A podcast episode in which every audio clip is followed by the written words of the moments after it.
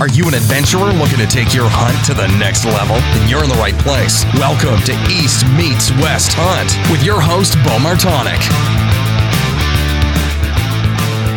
Hey everyone, welcome back to another episode of the East Meets West Hunt podcast presented by onX.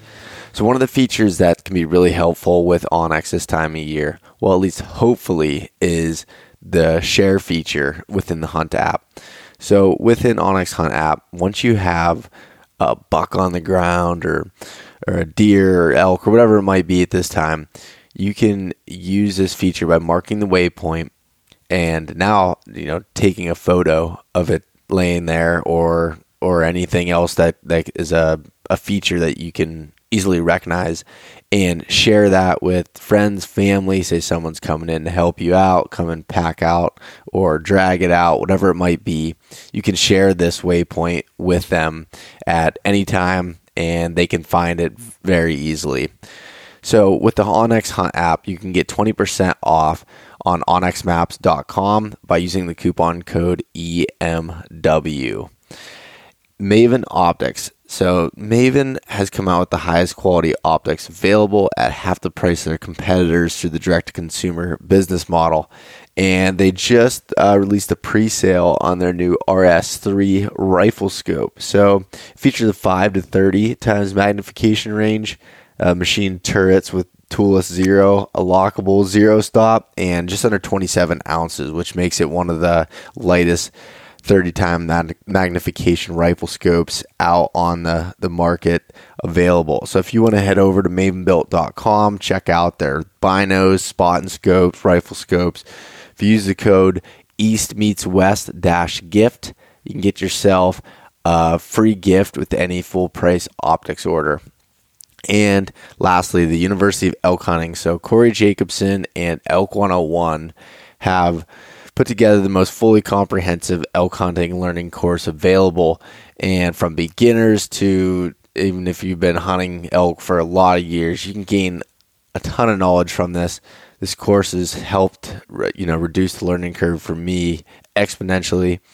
And just uh, coming up here, November 12th, Corey and the team over there, Elk 101, will be starting their YouTube series, Destination Elk V2. It'll be on YouTube November 12th, so check that out to, to learn some more stuff. And if you go over to elk101.com, you're interested in the online course, use the coupon code East Meets West, and you'll save yourself 20% off the annual membership. All right, so I got got some good news with this one. Um, you know, it's sweet November now. We're we're in the in the the rutting stages of the whitetail season here, and currently I will be in um, will be in Pennsylvania, but I have Chris Derrick uh, from Sitka Gear coming in to hunt with me here this whole week. So as this releases, we'll be hunting, and I it was good luck by saying this during the elk podcast. Well, hopefully by this time, uh, you know, we have one down on the ground already. So let's let's hope that that's the the same, you know, the same situation here with with the whitetails. But um, what some really good news is just recently. So as on November first, my dad ended up, who was just on the podcast last week, literally just talked about his strategies, tactics. He put them together with this major cold front coming through and killed just an absolute awesome buck. Hunting one of the like one of the feeder stream creek bottoms, scrapes, big community scrape. Came cruising down through after like a 35 degree temperature drop, and um, it ended up shooting uh, this deer. It's a, a nice 11 point, real heavy old buck. Thinking guess I'm around six years old, say probably on the later side, maybe five, it, and could be even older yet. I mean, this thing was just a gray faced, you know, big body, just heavy antlered uh, buck. It was it was awesome. So that was a good way to get some things kicked off here, and it's uh it's looking to be good temperatures. Actually, as I'm sitting here recording this, it's snow flurries outside. So Oh man, this week I'm I'm really excited for it. So once I get this once I get this finished up here, finish packing all my stuff, and and we got a cabin rented. We're gonna spend the week, Chris and I, and and kind of get after it and show him a little bit about Pennsylvania uh, whitetail hunting and do some some more product testing for some stuff with Sitka gear. And yeah, that's about it. I hope everyone else is is enjoying the the cold front that's pushing through here and and uh, getting on some mountain bucks. And as always, if you having any luck or any questions, send me photos, questions, whatever it is. Uh, love to check that stuff out. It's always it's always cool to to be able to see all that. So, and I just wanted to let everyone know if you did order, if you are going to order anything on the website here within this next week, it's going to take me a little bit to send it because I won't be home. Um, but I will, we'll get all the apparel items shipped out as soon as I, as soon as I get back from the trip here. All right. Uh, with that being said, uh, let's let's jump into the podcast here with a good buddy of mine who's been on here many times before, Clint Casper. All right, we're live. Welcome back to another episode of the East Meets West Hunt podcast. And I'm joined on the line once again, reluctantly, with my buddy Clint Casper. What's up, man? Heavy on the reluctantly. And you need to add Mr. to the front of that and li- heavy on that as well. With Mr. Muley Freak. Is that what I'm supposed to call you now? Uh, I mean, I ricocheted an arrow off of three rock ledges and hit him at 110 yards. I would say you should call me Mr. Luck, but we can call me Mr. Muley Freak if you want. Over the corn What's pile. up, my man? yeah, yeah. Oh, yeah. Hey, don't forget the trophy rock in the center. You packed in Trophy Rock to twelve thousand feet. All right, all right, we're done. We're done. We're let's get on. Let's get on task here because I know how this is gonna go, and it's not gonna be good. So No, I mean it's it's it's been uh it's been a little while, but we both um I mean we talk basically daily, but it's been a while since we jumped on the podcast Yeah. together. So pumped pumped to be back on. Um freaking gotta congratulate you, man, on the air. Um I, I, even though I will say I was one of the blessed individuals to know basically in the moment I got the Garmin inReach um big bull down from you. Um, so I was pumped that I was one of the lucky ones to know, like in real time as it was happening, as you were with my mule deer. yep, So got to got to congratulate you live on the air. Um, super pumped for you, dude, on the elk. I mean, everybody knew we were both on on our our own little four year quests for me with muleys and you with elk, and uh, yeah, man, it was just a lot of fun to share that kind of like in real time with you. I got my my buck killed, and then you know days later, you know you go out and end up getting your bull killed, and or, well, well, I guess it was like a week and a half later. yeah, But uh, yeah, man, it was just really cool to be able to kind of live that four year um, quest with you because we both had our ups and downs. You know, we we we both have questioned our sanity.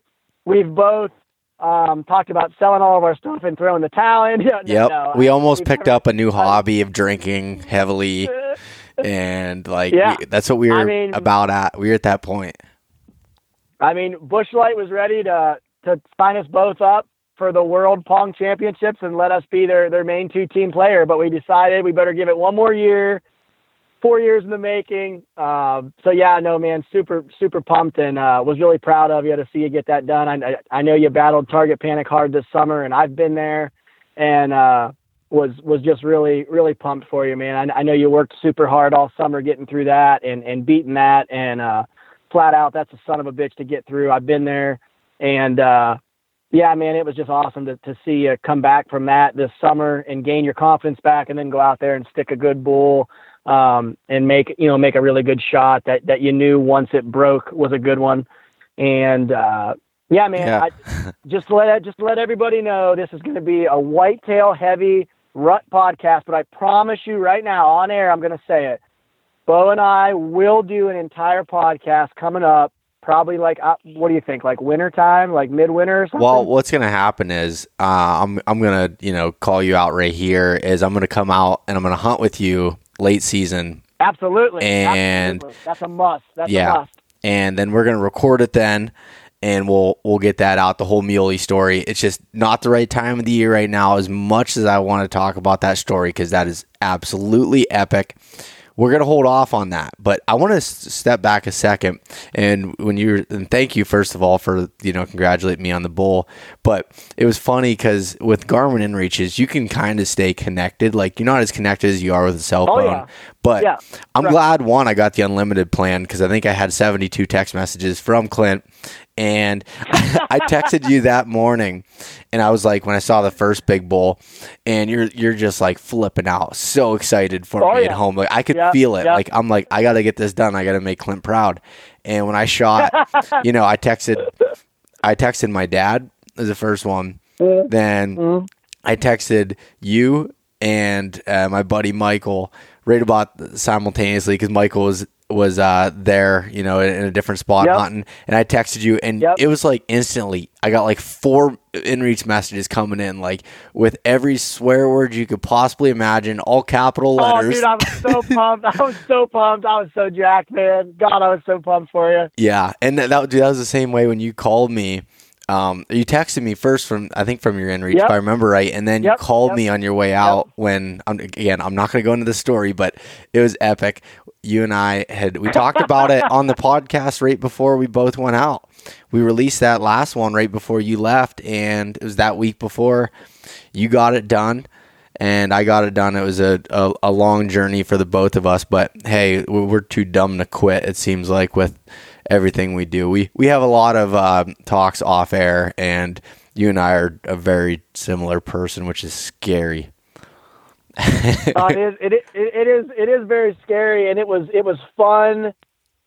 It was really fun to share like in the excitement. Like like when i killed my buck i was so pumped to like let you know that i got it done because like we feed off one another. I mean we both a lot of people probably know this but for those who don't um we both um you know write a lot especially for for Petersen's Bowhunting um you know, obviously you've got the podcast, and, and I and I do a lot of podcasts with people. You know, we we both do the blog stuff. We're both kind of, you know, in the in the ambassador programs for a lot of similar companies. I mean, we feed off one another. Um, when one's down, the other one picks the other one up. When when one's succeeding, the other one's jacked, and it makes them work even harder. And it's it's it's just it's fun. It's been fun to be able to share the passion and be able to feed off of off of you know each other throughout the last like say year and a half two years that that we've been good buddies and uh you know it was it was really cool to be able to like i was on the killing end and got to be the one texted you and then like a week and a half later i'm on pins and needles waiting for the message to come through from you and then it does so i mean like it was just really cool for us to both be on both ends of the spectrum like within like two weeks. Like, you know, one guy's the shooter, the other guy's sitting there waiting for it to happen, and then it like the it, it was like role reversal. So, you know, it's just it's it's cool to be able to like share that stuff with with a guy that um understands how much you've got put into this and, and understands you know, like we've both been through our own struggles with with target panic and and and trying to get it done and just different things that we've both experienced and it's it's fun to be able to lean on each other and kind of like celebrate secretly with one another. Like, you know, like when I've got a victory, it's a victory for you. When you got a victory, it's a victory for me. When you're down, I'm I'm there to pick you up. So it's just it's just it's cool to be able to experience that and have that connection. Um, because I mean, you know, it's it's. I mean, I hate to say it, but a lot of people, you know, would would say like, ah, you know, Clint's a psycho when it comes to bow hunting. No one's going to understand him, or, or or Bo's a psycho when it comes to bow hunting. but but like we we we together understand each other because we're both psychotic about this shit. So like it's, it's like I'm happy to not be alone. You know what I mean? Like I'm a psycho with you, so it's cool like that. Yeah. But yeah, no, definitely, definitely going to get a podcast out talking about um, the elk hunt, the muley hunt, just kind of what we've both been through. So I, I promise everybody listening, we will get that out because I know a lot of people um, we're following, you know, a lot of people follow both Bo and I, and a lot of people have reached out that they were pumped to see we both scored and we were both kind of on the same quest, just different species and the same journey. So I promise we will get that out um, and we'll talk about both hunts and, and just kind of go through you know, kind of both of our stories and and bounce stuff, you know, back and forth between one another, and and it'll be it'll be a good one. But uh,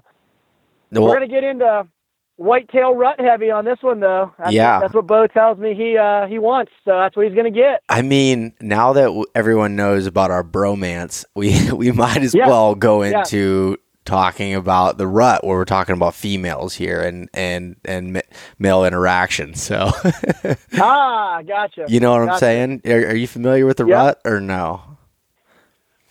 I mean, I don't typically hunt the rut much. It's just really not my game. But I mean, I have a few ideas and philosophies on things I think might work.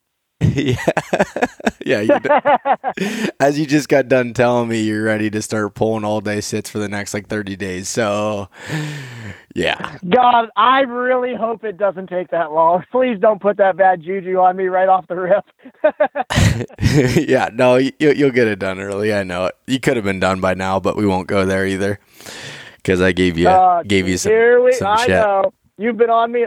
Just for a quick reference, I let a I let a good buck walk twice in October, early October, and I'm not gonna lie, I sent I sent Bo the pictures, and he basically ripped my head off, spit down my throat, put my head back on, and then punched me three times. But we're, we're we're just gonna leave it at that, okay? Yeah. Christian Berg's listening. If Christian Berg's listening to this right now, our boss at Petersen's Bowhunting, the main editor, I'm sorry. I'm because I'm sure you're rolling your eyes and you're gonna be mad at me too but I promise I'm going to get one killed. It'll, it'll be okay. uh, all right, Clint. Well, it is sweet November. And yeah. at the time, we're recording this right before I go on a trip here, and you're about to get into it real heavy. It's actually Halloween as we're recording this, but you know what? What's it looking like for Clint Casper coming into the Ohio whitetail rut? Well, to be completely honest, we got about two inches of rain today. The temperatures dropped from 68 degrees to about 35 right now. So, with this front coming through, um, anyone that follows me or hears me talk or reads any of my stuff knows I'm a huge moon freak. The red moon is literally like now. So, I really think this weekend is going to be absolutely on fire. I'm super jacked to hunt the next couple days all day. Going to go back to work for a few days next week. My birthday's Wednesday, probably starting on Thursday. Going to go back into all day sits again for what could be the next week. Um, uh, being realistic, by now I've usually got a giant that I've got pegged or pinned down to where I'm I'm pretty much hunting one buck. Honestly, being totally real, this year I don't have that. Um, I let a solid, probably five year old mid 140s buck walk twice in October, once on the third and once on, I believe it was like the 12th. Um, just, I, I'll be honest, he just, just didn't trip my trigger. You know, it just, it just wasn't the, um, wasn't the buck for me. Thought he was going to be bigger than what he was. I'm hoping he makes it and blows up into uh, just an absolute giant as a six year old next year is kind of is that's kind of the ball that I'm rolling. Um, so right now for me, my main plan in the rut, which I'll be honest, typically I hate November. I mean, I love November, but I hate November, and here's why. Usually by now, I have a a, a buck that I'm hunting. Uh, I'm I'm a big uh, I'm a big single deer junkie to where like I like to follow a buck and only hunt that one deer. Uh, it's just a game that I've got into the last five or six years. Uh, I've kind of got addicted to the one buck game. Um, it's just it's like the ultimate chess match for me, and I just have fallen in love with that. So I'm kind of excited this year in a way because I don't have that. So basically, I'm going into the rut with open mind of if a buck comes in and my immediate reaction is, "Oh shit, that's a shooter." Grab the bow and let's get it done. Like like I'm I'm not gonna. Most years in November, it's kind of like hit or miss for me. Like I love the rut, but I hate it because in the rut, I can't really go off of patterns.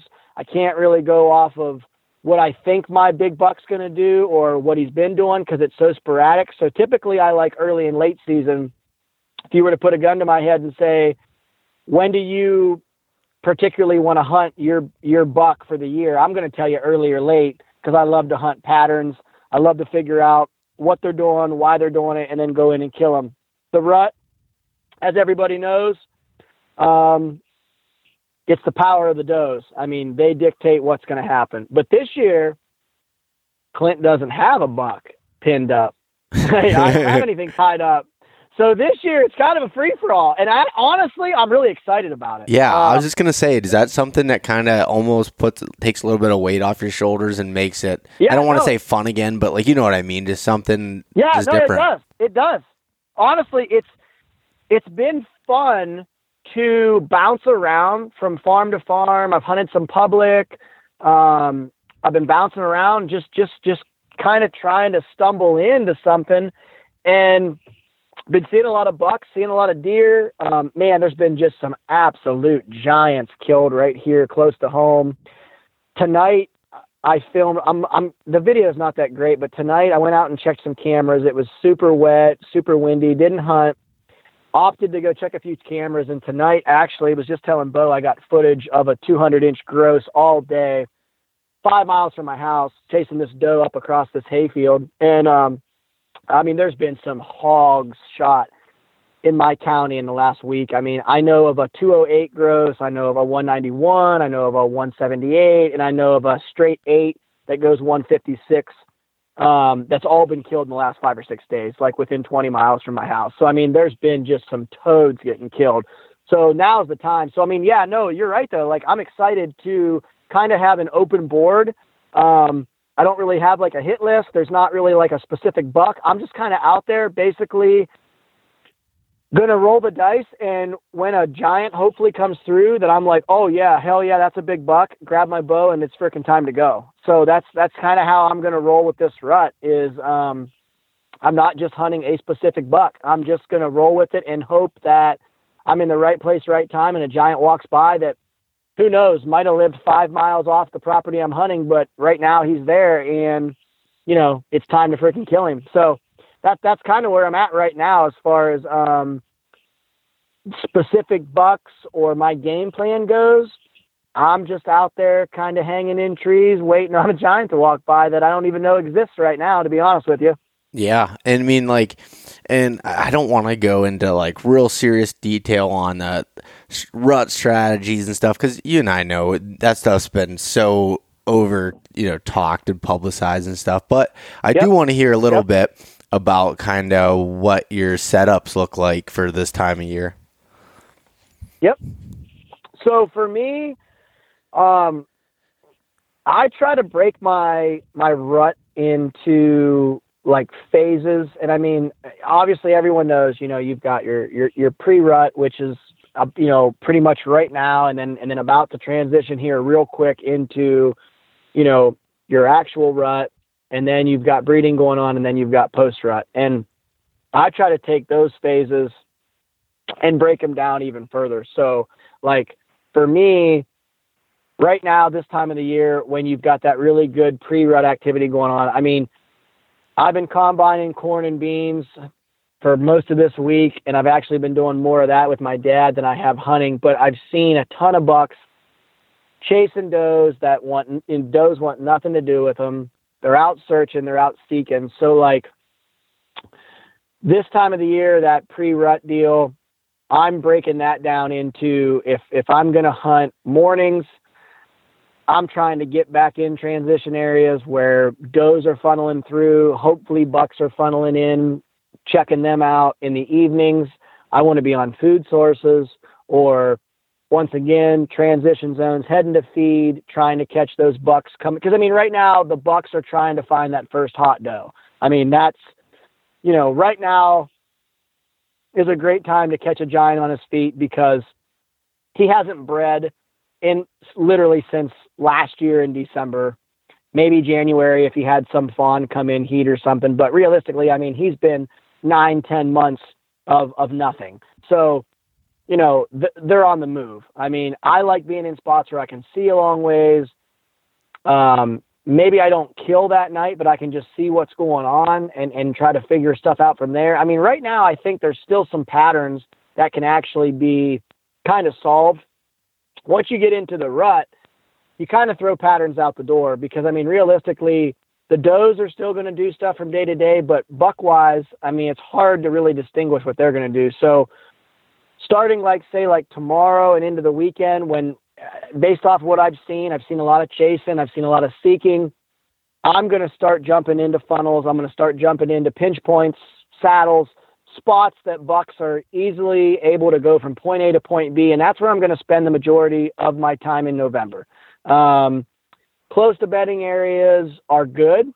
A lot of people always ask me, why do you typically like funnels over actually hunting right over doe bedding areas? And my main reason for that is because if those does aren't in heat, honestly, bucks can skirt you, never come in, and they can smell whether those does are in heat or not. So, I mean, just hunting over one doe bedding area that spot might be like super hot for four or five days when those does are in heat.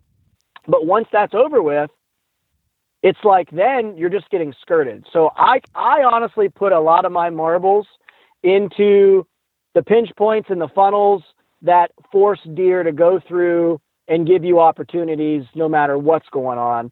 Um, and then even like into like post rut, you know, your your your feeding starts picking up again. The bucks have lost so much weight. Uh, they're back into you know food routines and and trying to find does on feed. So that's kind of like the phases of like how I break it down and kind of like what I do. But realistically, I mean honestly, Bo, if you're going to hold a gun to my head, you need to be in a tree as many hours as you possibly can in this month. I don't care if it's in a funnel, in a doe bedding area, uh, on a food plot, wh- whatever. Being in a tree right now you could have a buck walk by at any second in any place, anywhere. Yeah. And that's kind of like the magic, but yet the black death of the rut is you honestly just don't know. So for me, I try to put myself in spots where I can see a lot and spots that funnel deer down because I feel like that's my best, or I should say, that's my highest percentage play is to be in those spots because if deer do come through there, it's funneled down past me. So that that's kind of where I put a lot of my eggs uh, in the basket during the rut. Um, is just basically trying to catch bucks traveling from one patch of timber to another, whether it's a fence row, it's a funnel, it's an inside corner, it's a saddle, whatever. Um, I know like over where you're at, the the beaver ponds and beaver dams. That's that's a that's a huge funnel and, and something that I know you key in on a lot. Um, you know that that kind of structure um, and topography is basically where I'm putting my money in November. And I know you kind of have sort yeah. of the same philosophy as well. I, yeah, I was just gonna say like it. It doesn't matter whether it's farm country or big woods. The same concepts apply. Like for me, all right, so we're talking about, uh, you know, you're talking about food source, you're talking about doe bedding, you're talking about funnels. Yep. For me, like, you know, in in the, the big woods where you get a little bit, you know, more terrain and stuff like that, I'm looking for those terrain funnel, say at the top of a draw or a saddle. And maybe what, what could be good is when if there's a clear cut on the top of that. If it's older and thicker, might provide some bedding, or otherwise, if it's newer, it's more of a food source. And if I can put myself on the downwind side of that, those bucks are going to cruise that funnel area to check that you know potential bedding area or food source. Plus, it's a travel yep. route, and you're kind of killing two yep. birds with one stone. And you know, but like you said, it's like with the rut, it's it's all about putting time in the tree. You know, like for me in the last yep. few years, it's taken me a lot of days to kill uh, you know, a buck that I was hoping to shoot. Like I, I I'm not gonna sit there and say I can go out on day one and kill one. It's it for me it comes down to just persistence and putting a ridiculous amount of time to the point where my head just isn't on right anymore and I'm second guessing my whole life. But you know, that's what it takes. yeah. Yep. and uh, no, I I I totally get that, man. I mean, there's been years where I've had to to I can remember uh, a couple years ago I hunted this this one buck that I ended up killing on the 19th of November, and at that point I had hunted 15 days dark till dark, and my my buddies around town were making the joke. They're like, Clint's feet have not touched the ground in the month of November during daylight, except for three days, because he literally hangs in a tree dark till dark. And so I would like go down to have a drink at the bar, or I'd I'd stop in to get something to eat, or I'd be around town, and and and, and people were asking me about this. They're like, they're like, how do you hang in a tree 25 feet for like better than 50% of the month of November. Like, how is that even fun to you? And I'm like, well, it's not fucking fun. It's not fun at all. I mean, like, I mean, like, like being totally honest, it's not fun one ounce. It's just I'm a psychopath, and I know that that's what I have to do in order to reach my goal of tagging out in the month of November. I mean, you know, like I'm not going to beat around the bush with anybody.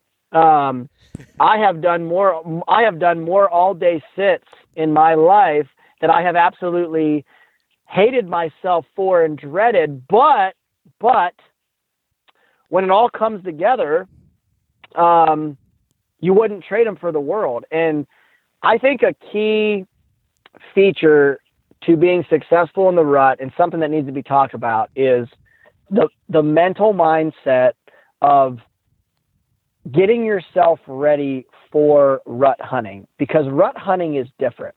Um, in early season, for example, I can go out and basically hunt anywhere, whether it's a field edge, uh, maybe it's a good transition zone from bed to feed, maybe it's food plot, whatever. You're going to go out in the evening. You're going to sit two or three hours. You're going to see some deer more times than not. You're going to have some action and then you're going to go home. And then the next day you're going to go to work and maybe you go do it again. Um, late season, same thing. It's cold as shit. You go out, you hunt for two hours, you see a bunch of deer, there's snow, it's cold. Then you go in, you get warmed up, you go back to work. And the rut, that's a different story for me. It's a different story for you. I know day in and day out what I've got ahead of me 12 or 13 hours of sitting in a tree, swaying around, literally contemplating whether I should un- unattach my harness and jump or not. Because literally you're so tired of sitting there staring off into the abyss, but you know that you can't leave because the second you do leave, a 160 mainframe 5x5 with split brow tines is going to walk by and take a piss 20 yards from where you just were and look up and be like, "Oh, you're not there today? That's cool." And and waddle his big old ass right over to the scrape that you were sitting over and, and, and hang out there for 10 minutes. So you force so you force yourself to do it. So like for me, I think that the trick to the rut is honestly tricking yourself into making it fun and and like keeping the mindset of at any moment on any day during any time frame in that three to four week span of like the prime rut, you have to remember the buck of your dreams could walk by. I mean, literally, any second that could happen. And I think, I think where people fault themselves during November is they, they let themselves get in a quote unquote, no pun intended, but we put ourselves in a rut during the rut, if that makes sense. Yeah, no, 100% makes sense. And I, am guilty of it. You're guilty of it. We all get into that at some point or another. It's just whether you're able to overcome it. Yeah. And I mean, like a couple prime examples that I've done myself, I know you've done, my buddies have done. You hunt the same stand for two weeks because it was hot seven days ago. Um, you don't hunt all day because you didn't see deer from 9 till 11 so you got down. Um, your farm hasn't been hot for a week but you decide you're going to stay there because it's in your head it's going to get hot again. Th- these are all examples of huge mistakes because i'm going to tell you right now from experience when a farm is hot it's going to be hot for a couple days and then it's going to go cold as hell and the reason why is because the majority of the does were just in heat there. Now they're not. And guess what? All the surrounding bucks know that. At that point in time, for me, my game plan, when the iron is hot, I'm going to hunt it. The minute the iron gets cold, I'm out. I over the years I've made the mistake of hunting a farm, waiting for it to get hot again, waiting for a giant to come through again, waiting for this to happen again. And basically all I do is I've I've spun my wheels. Like when I started being super mobile in November and basically bouncing around from public to public, farm to farm until I found one that was hot.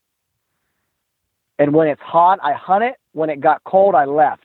When I started doing that is when I started notching tags consistently in November because I've said it before and I'll say it again. In early season and late season, you might watch a buck do something once or twice. You better be there the second or third time he does it. In November, you might see a buck do one thing one day, and that deer could literally be seven miles from you the next day. So when you come, when you stumble across a farm that's hot, you better freaking hunt that farm right now because there's probably does in heat. There's going to be bucks there. It's going to be hot for a couple days. But the minute that it goes cold, dude, it could be 21 days till another dose cycles back in. I mean, literally now now you're into December. So for me, when I broke out of that quote unquote getting in a rut during the rut mode and started bouncing around and trying to hunt the hottest farm that I could find, that's when I started having a lot of success. And honestly, mentally, it's the best thing you can do because I mean, I'm not going to lie. There's been years where I've literally sat on a single farm and hunted dark till dark 10, 12, 13, 14, 15 days. I mean, over half the month. I could have told you how many maple trees were in every woodlot, how many oak leaves were on the ground, how many red squirrels versus black squirrel, how many coyotes live there. I mean, my mind mentally I mean, excuse my French, I was a fucking wreck because I literally did not want to leave because I thought you got to stay, you got to stay, you got to stay. But realistically, that bit me in the ass because there were other farms and other opportunities where they were hot and I wasn't there because I was sitting there hoping and praying that I would see a pattern from a buck as a repeat offender in the month of November. Well, let me tell you something. It's pretty hard to force an 18 year old male who's single, who's out looking for women. You tell me how hard of a pattern it will be to try to figure him out.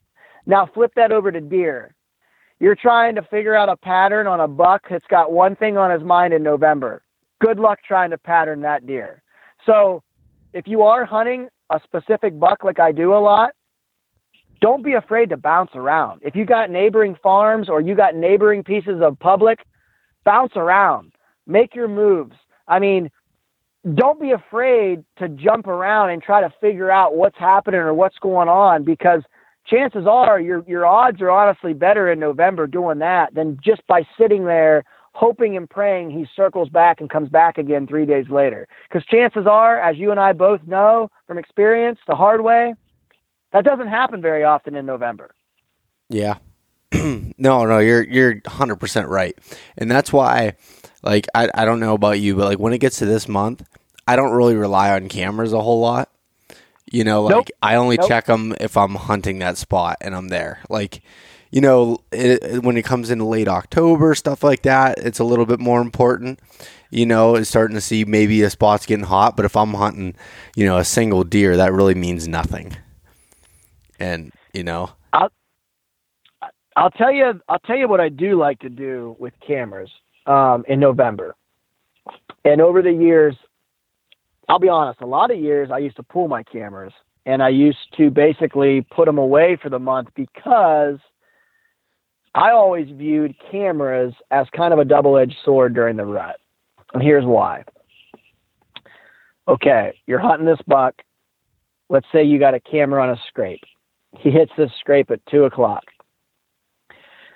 So now in my head, in the past, I would say, okay, he was here. He was there.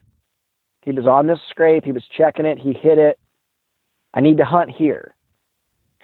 Hopefully, he will come back.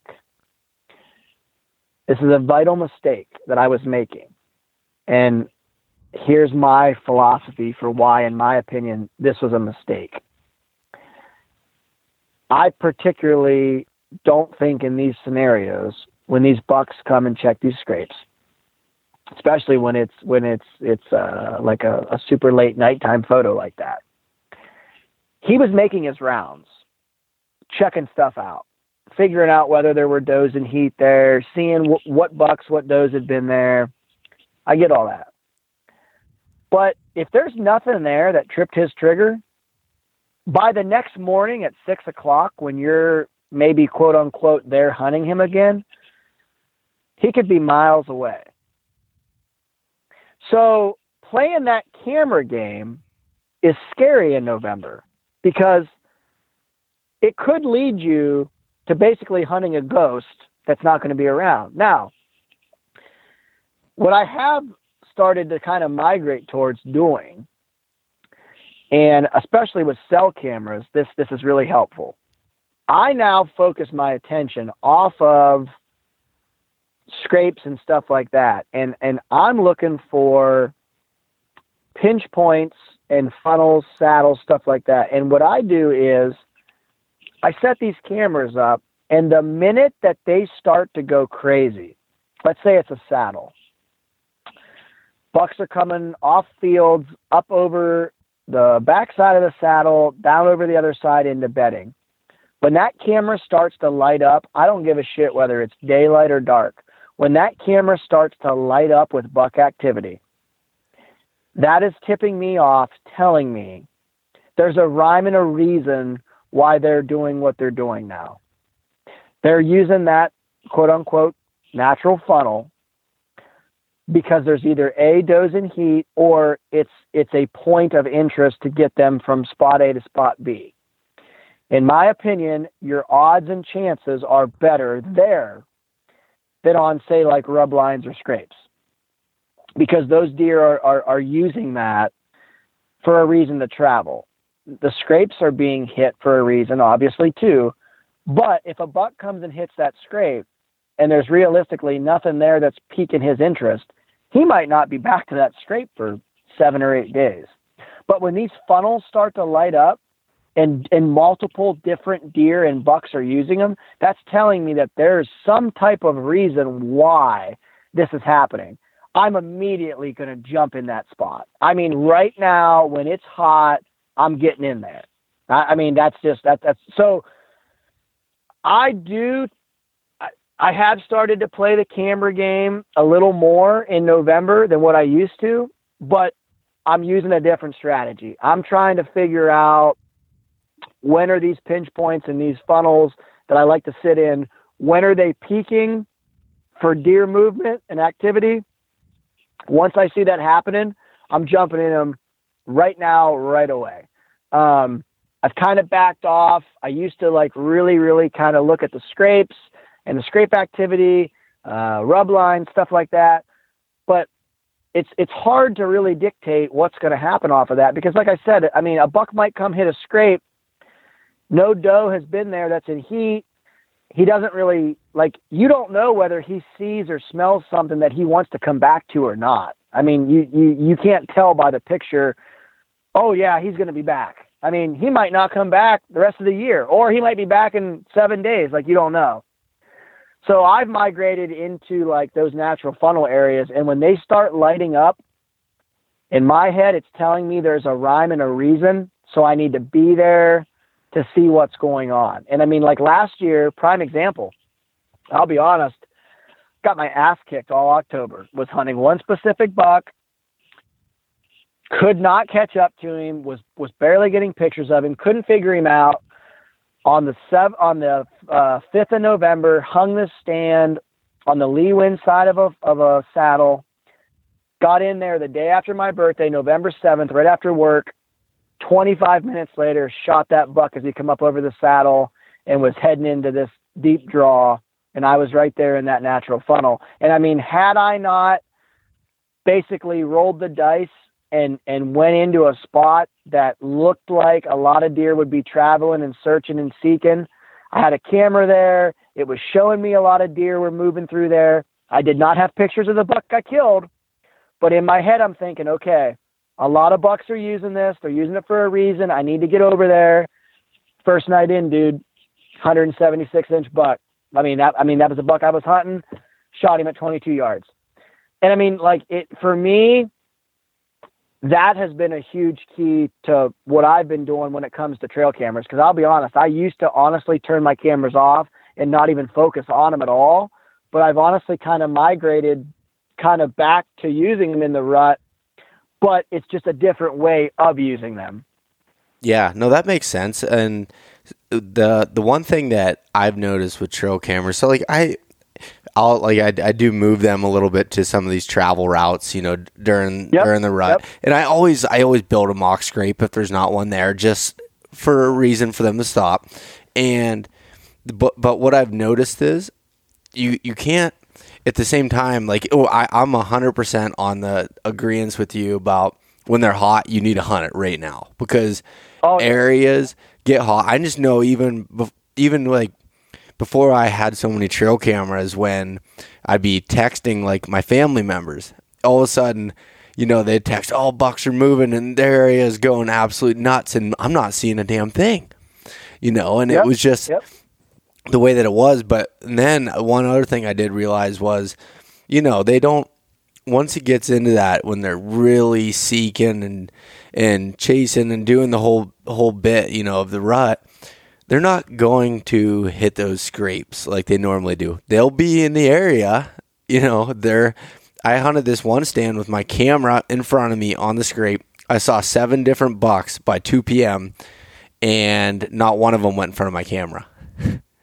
you know, so it's it's like you said, it's it's a double edged sword. There's definitely a way of using them. You just I I just don't re- rely on them super heavily during that. But I, I like your, I do like uh, your idea of that with how you're using them to find what's hot. And cell cams are a big help to that. You know, I'm running my first cell cam this year. Finally, have one spot that has enough service to run it, and uh, I have a the Exodus render out. And like today at work, I'm sitting there. It's pouring down rain, 10:30 in the morning. Buck cruising through, and he was not. So like in the last week, the Bucks were stopping, hitting the scrape, rubbing their tarsals on the branch, licking it, pissing in it. This one was a. Th- I have always put them on three shot burst. I got the head, I got the body, and I got the ass. He's just moving. Yep. you know, he crossed yep. through there because the doe's bed close, but it was just. It, it's funny to to watch how they change. Well, you know, I'll you know something else to add to that you know, after being out there with you this spring and seeing a lot of the spots, you know, that you hunt and scouting some stuff and shed hunting some stuff with you, you know, there's uh there's so many um, overlooked funnels and just pinch points and, and different features in those big woods that you hunt that's different from like what I hunt, but it's also similar because it's it's spots that there might not be a ton of scrapes or rubs or even trails, but it's the quickest distance from point A to point B. And I tell people that all the time that if you take me to a farm or a piece of public or, or whatever in the rut and you tell me I'm only going to let you see a topo map. Now, find deer, put me on deer, the first thing I'm going to look for or look at is going to be natural funnels. And I will guarantee you, sooner or later, one of those, I'm going to jump in to a shitload of deer movement. It's guaranteed. I don't even need to step foot on your place. Yeah. Because those are spots that I don't care if it's farm country, public swamp, big woods like you're in, mountain bucks in Idaho, whatever. Deer and animals are, are, are creatures of habit. They're creatures of path of least resistance. I don't care if it's a fox, a coyote, or a 160 inch buck. They like to use the path of least resistance. And saddles and funnels and pinch points and all that kind of shit, that is all stuff that they're going to use because it makes sense to them to use it. So you know, I live and die by that in the rut. But to kind of spin, um, I guess, the direction of this podcast uh, just a, a, little bit is something that I think needs talked about, and and I know you and I both have, have talked about this before. We talk about you got to hunt the rut, you got to hunt November, you got to be in a tree as much as possible. Okay, there's a lot of people though that struggle with being able to sit more than the typical two to three hours. Because let's be honest, most people you morning hunt two, three hours, you evening hunt two, three hours. That's your day. Maybe you only evening hunt for two or three hours. Maybe you only can hunt a morning. It's hard to transition into hunting all day or most of the day. But I think there's things you can do to trick your mind and yourself into staying out all day that, in my opinion, are more important than any camera, um, any any other factor that goes into rut hunting because you have to be out there to get a buck tag filled.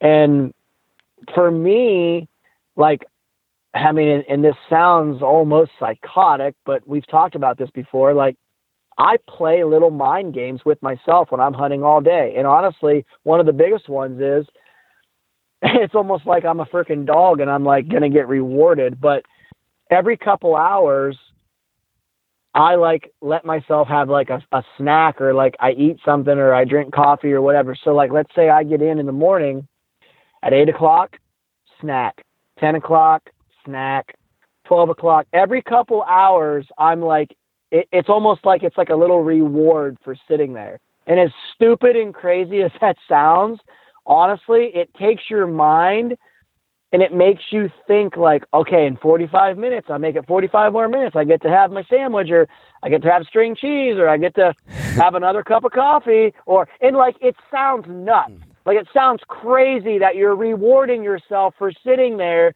staring off into the abyss, but like I honestly don't think enough people actually talk about the mental aspect of hunting the rut and what it takes to literally sit there and hang on your ass all day. And I know there's a lot of Western guys that are like, oh, that's easy. It's not hard. I'm going to tell you right now, it's freaking hard. It is, it is mentally as challenging as it gets to sit there on a 20 inch by 24 inch platform, swinging 25 feet up in a tree all day long. I mean, we've both done it hundreds of times. There, I mean, there's a lot of that percentage of that time, and I'm sure you'll agree with this statement. It's not fun, and you better trick yourself into making it fun, or trick yourself into to, to making yourself stay, or you're not going to hang there very long for all day sits. And in November, the more time you get in, the better you are.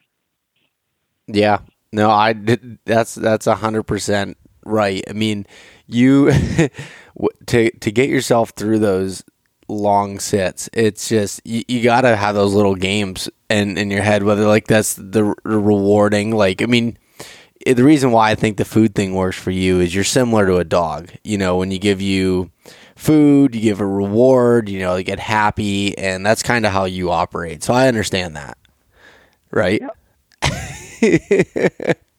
Absolutely, dude. Like, like in in my head, I'm thinking, okay, it's nine o'clock. I go another hour I get to have a little snack. So I get to like in my head it's it's almost like a half ass like I get to like relax and get my string cheese or my crackers or cup of coffee or whatever it is, but it's it like like it gives you something to like be excited about.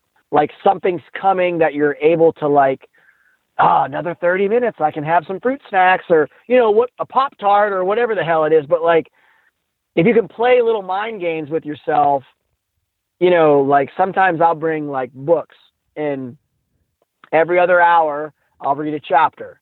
So like it gives me something to like kind of half-ass look forward to or maybe it's a game on my phone I'll download and and every other hour I I try to like beat another level or or whatever. But like if you can mentally trick yourself into staying busy and having something to look forward to the day goes by a lot quicker.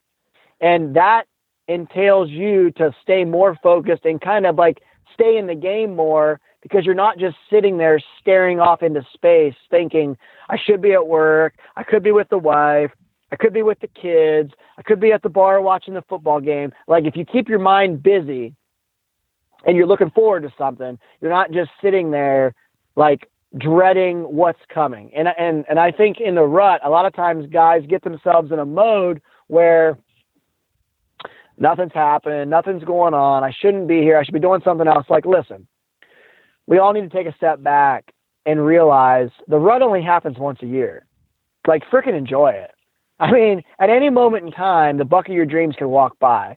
So it's it's if you can trick yourself into like you know these little rewards for yourself, I really think that has played a huge factor in me being able to do the all day sits and being able to keep myself in a tree, which gives me the opportunity to fill a buck tag. Because let's be honest, if you're at the house watching the the Ohio State football game, or you're at the house watching the Pittsburgh Steelers play the Cleveland Browns, chances are a buck's not going to walk in your front door, stand there, and say, "Go grab your bow and shoot me."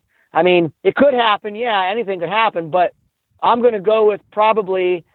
Chances are that won't happen. And so, Clint, I mean, it, all right. So to compare kind of your strategy, you know, with you know setting what I'm going to call micro goals throughout the day. So your main goal is to kill a buck, okay? And it's the same way, like say you're at work and you have a big project you're working on. The end goal is to complete this project, whatever that task might be. But to get to there, you have to complete a lot of smaller tasks to get to that point. And it's the same way with when it comes to hunting the rut. And yes, it's a little bit different. You're sitting in the same place or or maybe you're moving or whatever it is, but you have to set those little those little goals and, and then it makes time go faster. So when you're looking if you're looking it's nine o'clock in the morning and you're looking ahead to eleven o'clock, that makes it a hell of a lot easier to be like, oh, all right, hit eleven, you know, do that than being like, holy cow, I got to sit till five thirty p.m. I have seven and a half more hours of just sitting here doing absolutely nothing that will yeah. that right there will make you stuck in the rut and you will struggle.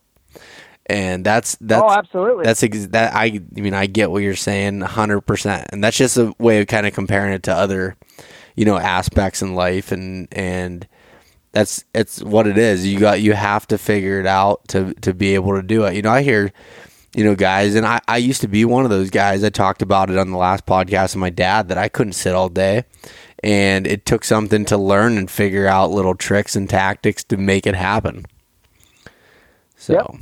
no, I mean, hundred uh, percent. I mean, and that's you know that's something that um, you know people don't understand that don't do it, like the mental toughness that it takes to hang in a tree all day or to hang in a tree um, multiple days in a row and and try to kill you know uh, a deer with your bow in November. I mean it, it's uh, it's I'll be honest. I mean a lot of it sucks. I mean it really does. I mean there's a lot of time that you sit there and aren't seeing anything and your mind's wandering.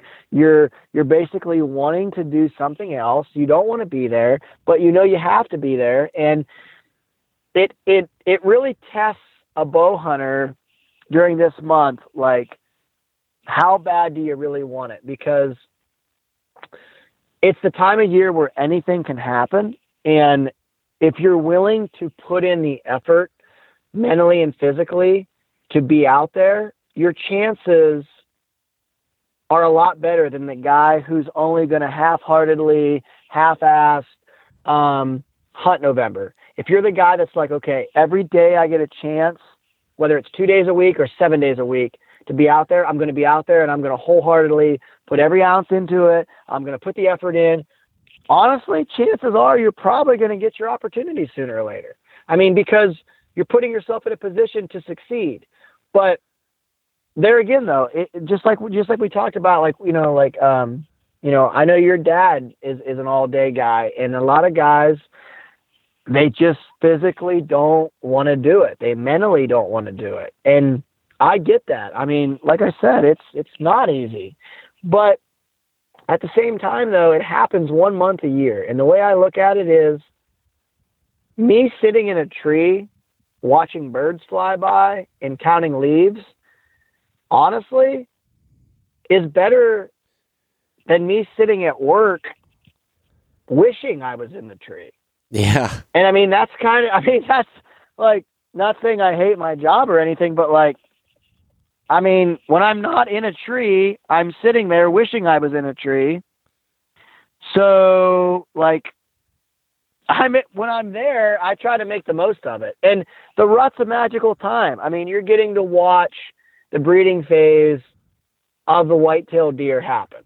I mean, and I think at times we put so much pressure on ourselves. Like, I think a lot of guys view the rut as their last chance. And I think this is a huge mistake. I think guys view the rut as, oh my God, if I don't kill during the rut, that's it. My season's over. Dude, the season's half over. It's not over. Like, you literally have the rest of the season to hunt. So don't sit there and just like basically wish that, oh my God, this has to happen right now. Or I'm not going to be able to get anything else accomplished. If I don't kill now, it's over with. Like, no, that's not it. Like, enjoy yourself. If it happens, great. If it doesn't happen, guess what?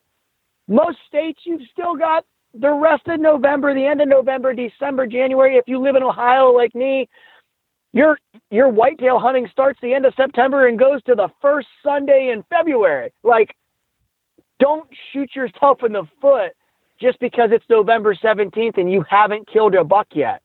The season's half over. I mean, personally, the older I get, the more I enjoy watching the leaves change, watching the bucks start to get swelled up, being able to watch the harvest happen. I mean, I everyone knows, you know, I grain farm with my dad. I, I absolutely love taking crops off. I love seeing the corn and beans come off. Like, sit back and enjoy all that. If you don't kill a buck in November in the rut, it is not the end of the world. And I think those that view it like that, as like that's their last chance, that's their last ditch effort, you get frustrated, you get upset. Like, hey, enjoy it. The rut happens once a year. It's a magical time of the year. It's the best time of the year to be in the woods because literally it is the time of year when anything could happen. I mean, you could have the biggest buck in your area walk by at any second.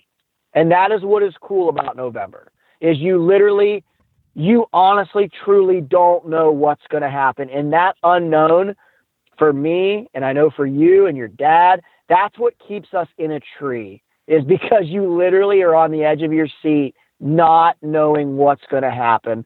And for me, that's what mentally like keeps me in the game, I guess you could say during November.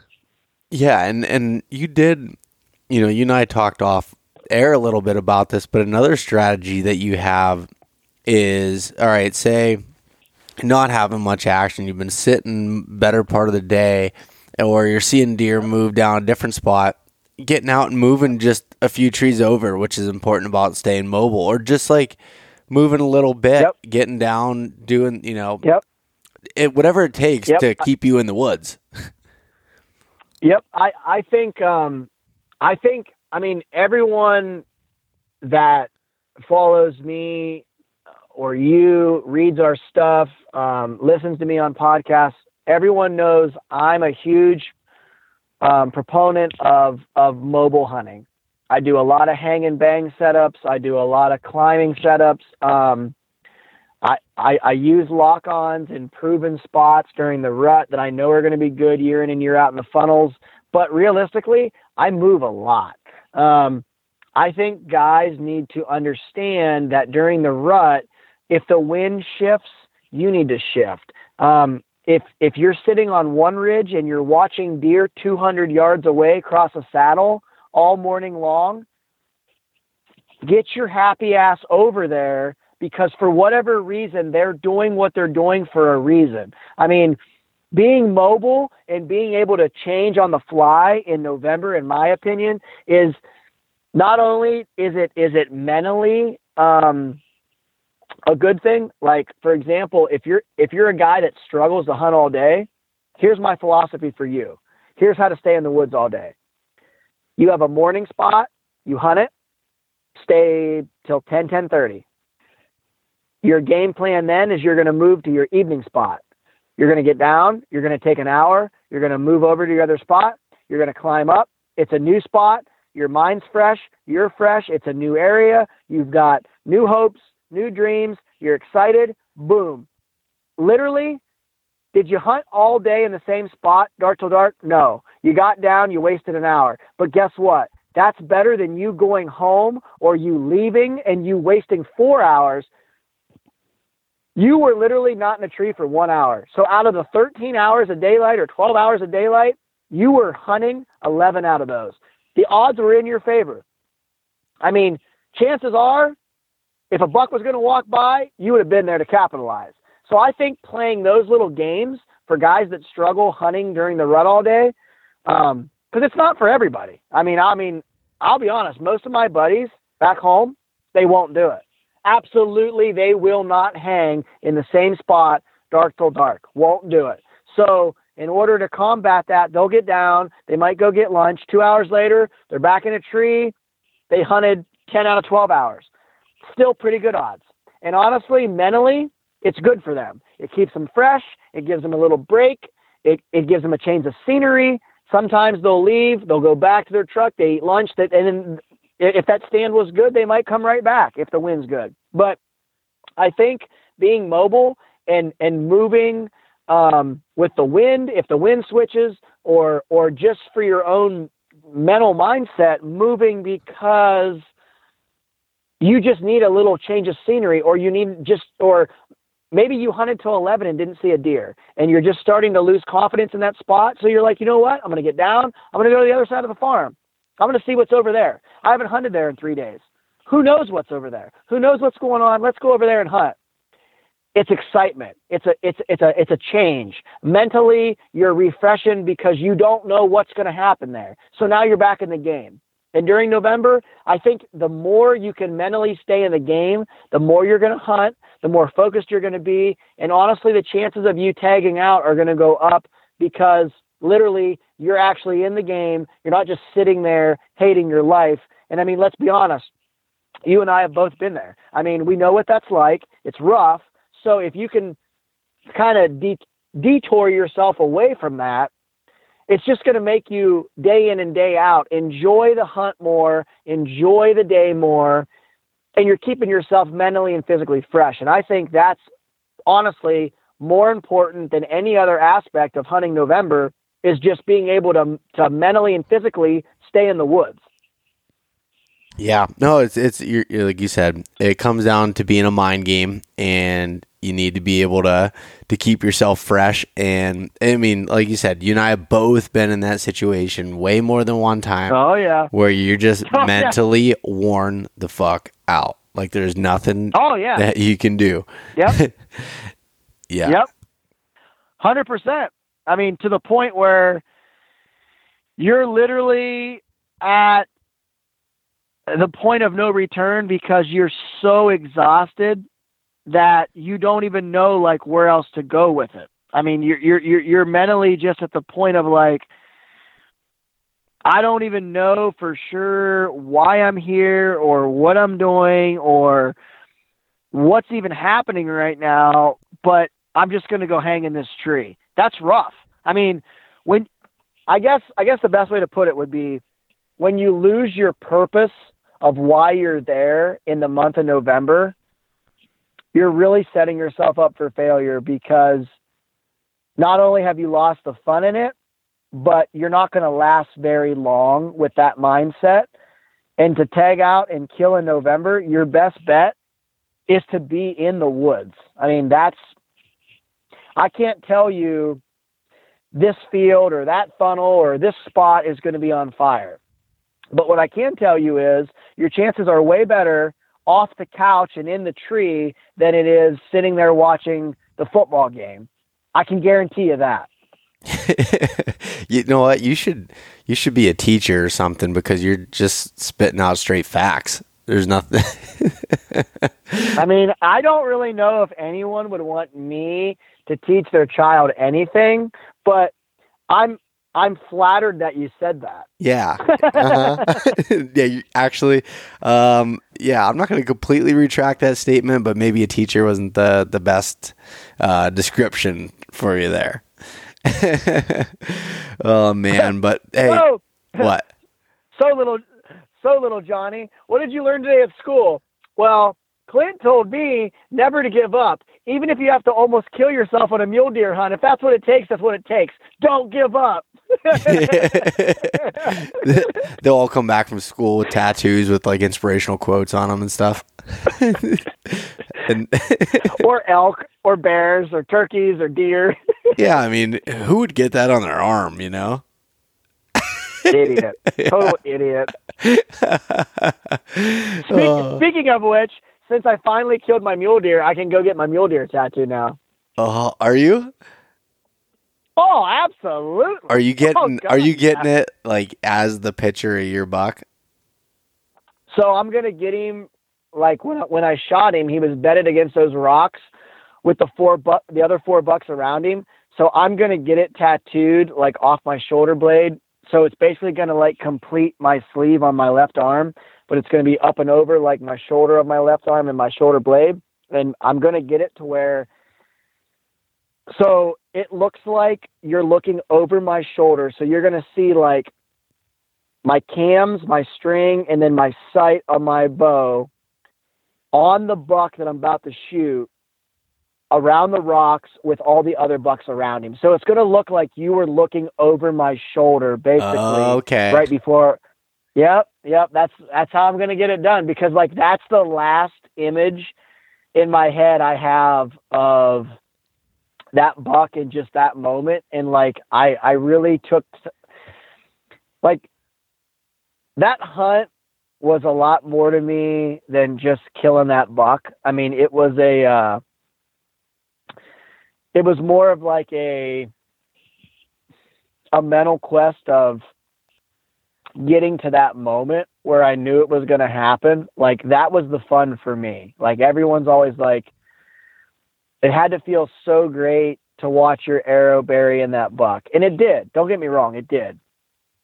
But the part that I chased and the part that I've like like replayed in my head 92 million times in the last 4 years is being on the stock and knowing that I was making all the right moves and that I was going to get the opportunity. So once I finally got to that point, I honestly took a couple seconds and just like soaked it in. Like I remember sitting there on the mountain, 13,500 feet up, my buck's below me. And I, I remember like just kind of looking around for like a couple seconds and just being like, you've thought about this so much. Like right now, just take a few seconds and embrace it. Like you're here. Like you, you, you have finally got to the point to where it all comes down to you executing your shot. But like, this is what you have wanted to do for four years. Like, you have finally got to this moment in your life and, and this stage. Like, don't rush it. Just like enjoy it. And it was like really, it was almost like weird because like I've envisioned that so many times. And then when I was finally in it, like honestly like right now dude like the hair stands on my arms even just talking about it because like i had thought about it so much and then when i was in the moment it was like such a weird deal but it was so like it was normal to me because i i had thought about it and replayed it in my mind. Like i was so calm. It's honestly the steepest hardest shot i've ever hey. made. Pro- but like i was so calm I'm not gonna get into. It. All right. I'm going to get into. All right. It. All right. But I, but but I'm just saying, like like it, it, it's yeah. I don't know, man. Like it, it's a uh, um, yeah. It was a it was a crazy moment in time, dude. I'm I'm looking forward to doing that podcast with you because I know we're both gonna get into some really trippy dippy hippie shit whenever it comes to like our our feelings and our emotions on like just getting to that point. Um, so not to stray off like the Whitey Rut stuff, but I'm I'm definitely looking forward to doing that podcast, man. It's it's gonna be fun. Yeah, I'm, I'm really looking forward to it. But first, we got to go kill some big freaking whiteys. You need to get your ass over here to Ohio, um, late season, and I'm gonna I'm gonna freaking uh, get you on a, a good one over here, and we're gonna get him killed, and we're gonna record this podcast about 15 Busch Lights in, and we're gonna slur all of our words, and we're gonna cry and hold each other, and it's gonna be like the greatest thing, and everyone's gonna be like, I knew they were gay, I knew they were gay, but it's fine, it's okay. We're gonna embrace it, Bo. We're gonna embrace it together. Okay, and and then uh, we'll, we'll delete that one, and then we'll re-record it the next day. And yeah, right. Everyone knows that I'm not going to delete anything. exactly. And even if you did do that, we're still we're still gonna hug. Yeah, we're still gonna hug. All right. Absolutely. Uh, all right, Clint. Well, I think uh, I think we got to get focused on whitetails here. Get off, get off the the podcast, and I got some prep work to do. I'm heading off the grid here tomorrow. By the time this release, this part of the hunt would already have happened. Hopefully, I have a buck down, and hopefully you do too happy birthday that's coming up here. So maybe you'll get a birthday buck. Last year, so my birthday's on the 6th. I'll be 31. Last year, the day after my 30th, I shot my second biggest buck to date. So, I mean, it would be really cool if that would happen again. Um, just saying. If the man upstairs is listening, I mean, I'm not trying to like ask for a lot, but if you could have like a 196 incher walk by, that'd be cool. I'm just I mean, I'm just saying. Yeah, like, I mean, that would be cool. Wouldn't be a bad thing. Yeah, I mean, it's it's not like I'm being greedy and asking for a 200. I asked for a 196. Like, come on, dude, cut me a little slack. oh man, I love recording these with you. It's a, it's always a good oh, time. Oh yeah. Um, for I, sure, man. Pumped I, to be pumped to be back on, man. I guess before we get off here, let's. Uh, how about you give uh, the listeners here some places where they can find you and some more information on you if they really care to check out any more of your stuff. Yeah, for sure. So um, Facebook, Clint Casper, Instagram, Casper Clint. Um, oh man, podcast wise, I mean, here with Bo. Um, Eastman is elevated with my good buddy Brian Barney. Do a lot of work uh, blog wise and podcast wise with my my homies Kurt and Steve and everybody over there and Eric, uh, Doug, all the guys over at Working Class Bowhunter, um, East Coast Bowhunting Podcast, D Rock and all those guys. Um, write full time for Petersen's Bowhunting, which Bo's Bo's writing for them as well. So definitely give us some love. Check us out there subscribe to the magazine. I have people all the time that are like, man, I'm going to go buy the magazine. Look, you're going to spend five, six bucks to buy one. Spend $19. You get nine or 10 issues a year. You get to literally read the chicken scratch that Bo and I throw out there, the misspelled words, no commas. But honestly, you'll, you'll learn so much about how awesome we are. I don't understand why everyone doesn't get Petersen's bow hunt. I mean, literally, you've got Chris, you got you, you have the Christian Berg, who's the main editor over there. I'm sure he's going to listen to this. Him and Timmy just came and stayed with me a couple weeks ago, and I'll tell you what, like you definitely, Bo, need to come over sometime whenever those two come in and, and stay in town with me. I mean, we have so much freaking fun. Like uh, we we literally laugh and freaking and just cut up on each other the entire time. It, it's it's uh, it's super fun. But uh, yeah, no, for real though. Petersen's Bowhunting. You guys definitely need to be checking that out. Get subscribed to that. So many good writers in there. Um, but yeah, that's pretty much. I mean, that's that's kind of where I'm at.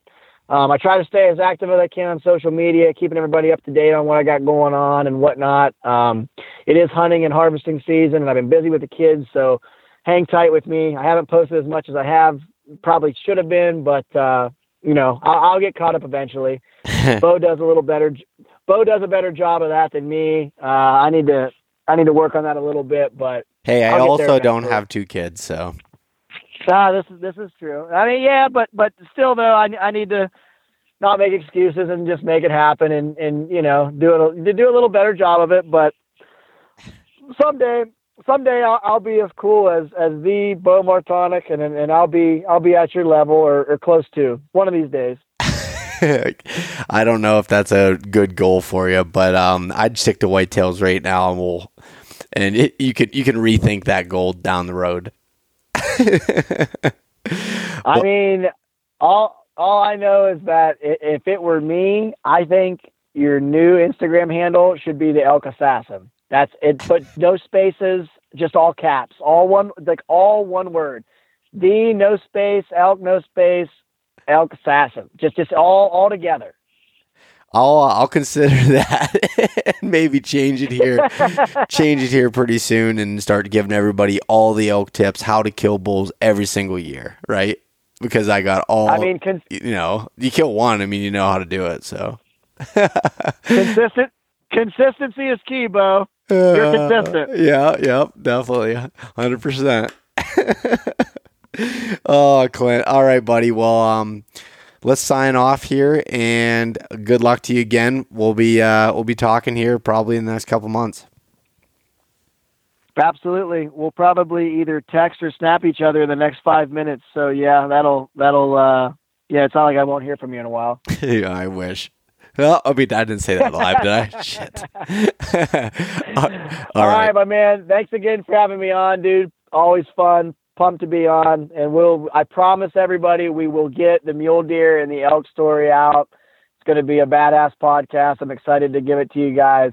Um, that'll definitely be coming down the pipe here sooner than later. We promise we'll get that out to you. Sounds good. All right. See you, Clint. Thanks so much for listening to this episode of East Meets West Hunt with your host, Bo Martonic. For more great content and to stay up to date, visit eastmeetswesthunt.com, Facebook at East Meets West Outdoors, and Instagram at East Meets West Hunt. If you enjoyed today's episode, please review and subscribe, and we'll catch you next time.